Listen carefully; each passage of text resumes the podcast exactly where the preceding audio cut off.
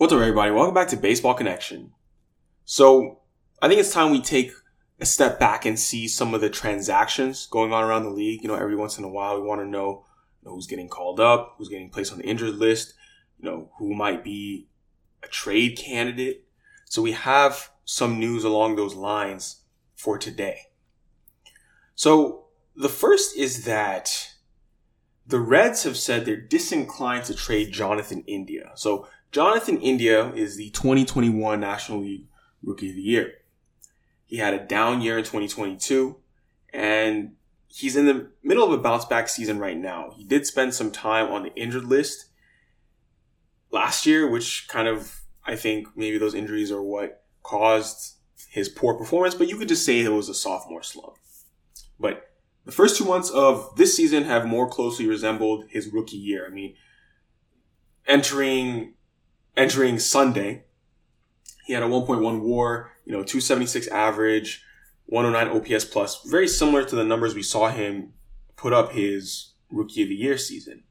I mean, rookie of the year season, 116 OPS plus. This year, 109. So it's it's it's right around there after the sophomore slump last year, a lot of people were thinking they might trade him because the Reds do have a lot of prospects. You may have been seeing these names coming up through the ranks. Matt McLain has come up through the ranks. They have Elly De La Cruz down in the minor leagues, AAA, ready to make the jump to the big league. So maybe trying to kind of sell high on Jonathan India while he still has some shine left over from that rookie of the year season. But nonetheless, they're not looking to trade him.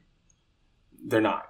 Um, and it's understandable, right? Yes, you have these prospects coming up, but Jonathan India was a prospect not too long ago. So who's to say that those prospects can sustain production at the major league level? You don't really know that. I mean, India's a productive hitter, but his glove has been below average. If you look at all the metrics like defensive runs saved, outs above average, there's no reason for them to move him off of second base right now. But with these prospect promotions, that could kind of change the calculus in the coming months. But um, yeah, they're not going to entertain any trade offers right now. They opened the season with Jose Barrero and Kevin Newman as their shortstop group.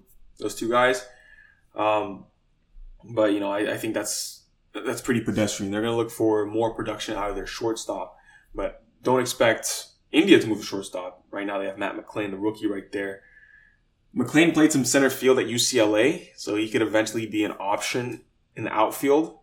You know, Eli De La Cruz, Eli De La Cruz, not sure if I'm pronouncing it correctly. You know, he's a he's a bigger shortstop guy, so some people like physically big. Some people are thinking maybe he might be a better fit at third base down the line. So it's very common for middle for middle infield prospects to branch out to other positions as they approach the major league level. But the Reds have a bevy of middle infield guys right now that they're evaluating.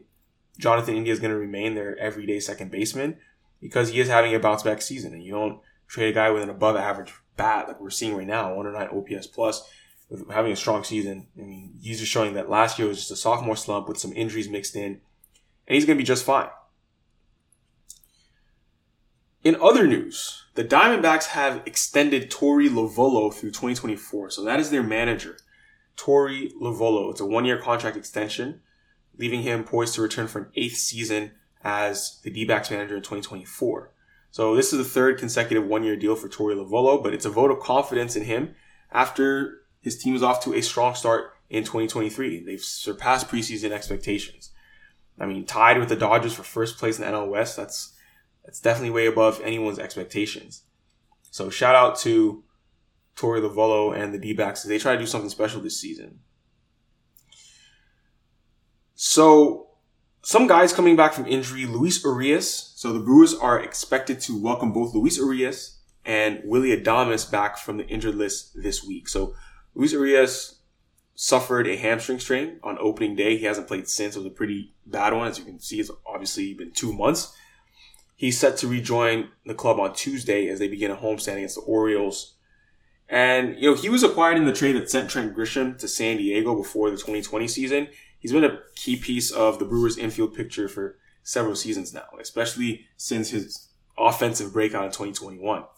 I mean, since the beginning of the 2021 season, he's hit for a 111 weighted runs per plus. That is very solid. A 20.6% strikeout rate, 10 10.8% walk rate. I mean, the bat has been very good ever since he broke out. I remember Luis Urias' first year or two in the big leagues was kind of wondering like, what kind of bat he was going to be. But um, he took a huge jump in 2021 and 2022, back to back, very strong years with the bat. So the Brewers are hoping to get that bat back. Adames, we know what to expect from him. That bat has been solid for a few years now with Milwaukee. Um, yeah, he was he was injured, but he's gonna be back this week. So that's what you can expect to see if you're watching the Milwaukee Brewers. The Braves have promoted AJ Smith Shawver. He is a pitching prospect at the ripe age of 20 years old. Right-handed pitcher for Atlanta, someone who was a high school draftee in 2021, but he has now been promoted to the Braves. And the Braves have shown in recent years that they are the most aggressive club in the league when it comes to promoting prospects to the majors. This just continues that trend. I mean, Smith Shawver, like I said, is only 20 and just drafted in 2021, but he's a seventh round pick. He made his professional debut with four appearances in complex league. That's like, you know, Gulf Coast League or whatever down, down there in Florida. And they jumped to Baseball America's list, list of top 30 prospects in the Braves organization. Going into 2022, he was the number 18. And, you know, made a bunch of starts in single A. And, um, yeah, nonetheless, he's been fast tracked to the big leagues. Long story short.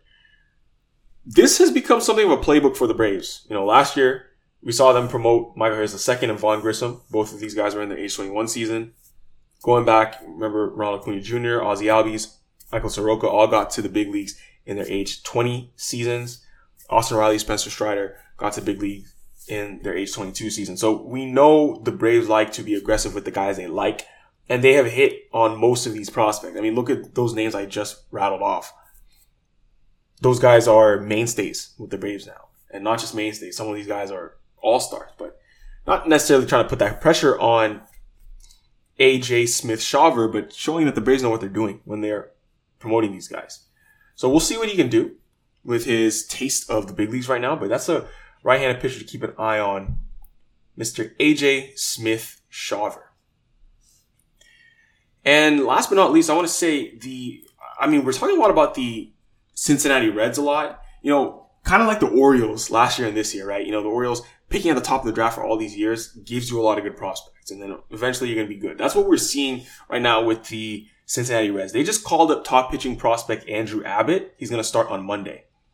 So left-handed pitcher, and um, yeah, so he saw that his AAA teammate outfielder T.J. Hopkins was getting his first big league promotion. Now he's going to go ahead and join him. So T.J. Hopkins is an outfielder, but um, they're roommates at AAA Louisville. But Andrew Abbott is this is this is a big one. He has put up some video game numbers in the minor leagues this year. I mean, over 10 starts this season for AA Chattanooga and AAA Louisville. He's 4-0 with a 2.5 ERA and a 0.93 whip. He's walked 17 while striking out an astounding 90 batters. Okay, so he was their second round pick in the 2021 draft out of Virginia. And he was actually a reliever his first three years in college before moving to rotation his final year. And we're seeing what he's doing as a starter right now at the minor league level. His his numbers have been outstanding. I mean, but if you compare him to some of the other Reds pitching prospects, like, you know, Hunter Greene, Graham Ashcraft, Nick Dolo, you know, these are the three starters in their sophomore seasons for Cincinnati. Andrew Abbott, unlike those guys, he's not a power pitcher. I mean, his fastball velo mostly sits in the low 90s, but he has deception and cut that can really frustrate hitters. And, you know, he really progressed in 2022 when he added a slider to the mix with his fastball, changeup, and curveball. So we'll see what he can do in his big league debut on Monday. So with that addition, the Braves are going to briefly go the six man rotation to accommodate Hunter Greene as he's dealing with right hip stiffness. Greene is scheduled to start on Tuesday, but it was bumped back to next Sunday at St. Louis to avoid putting him on the injury so list. So basically gets like, you know, an extra, they basically skip a start for him. So yeah, that's what we're to see. So we're to see. So those are some roster moves, some updates, some call ups, names to keep an eye on, you know, as we, as we sit here. But that's to do it for today, folks. If you enjoyed this, Please share it with someone who'd be interested, and we'll see you next time on Baseball Connection.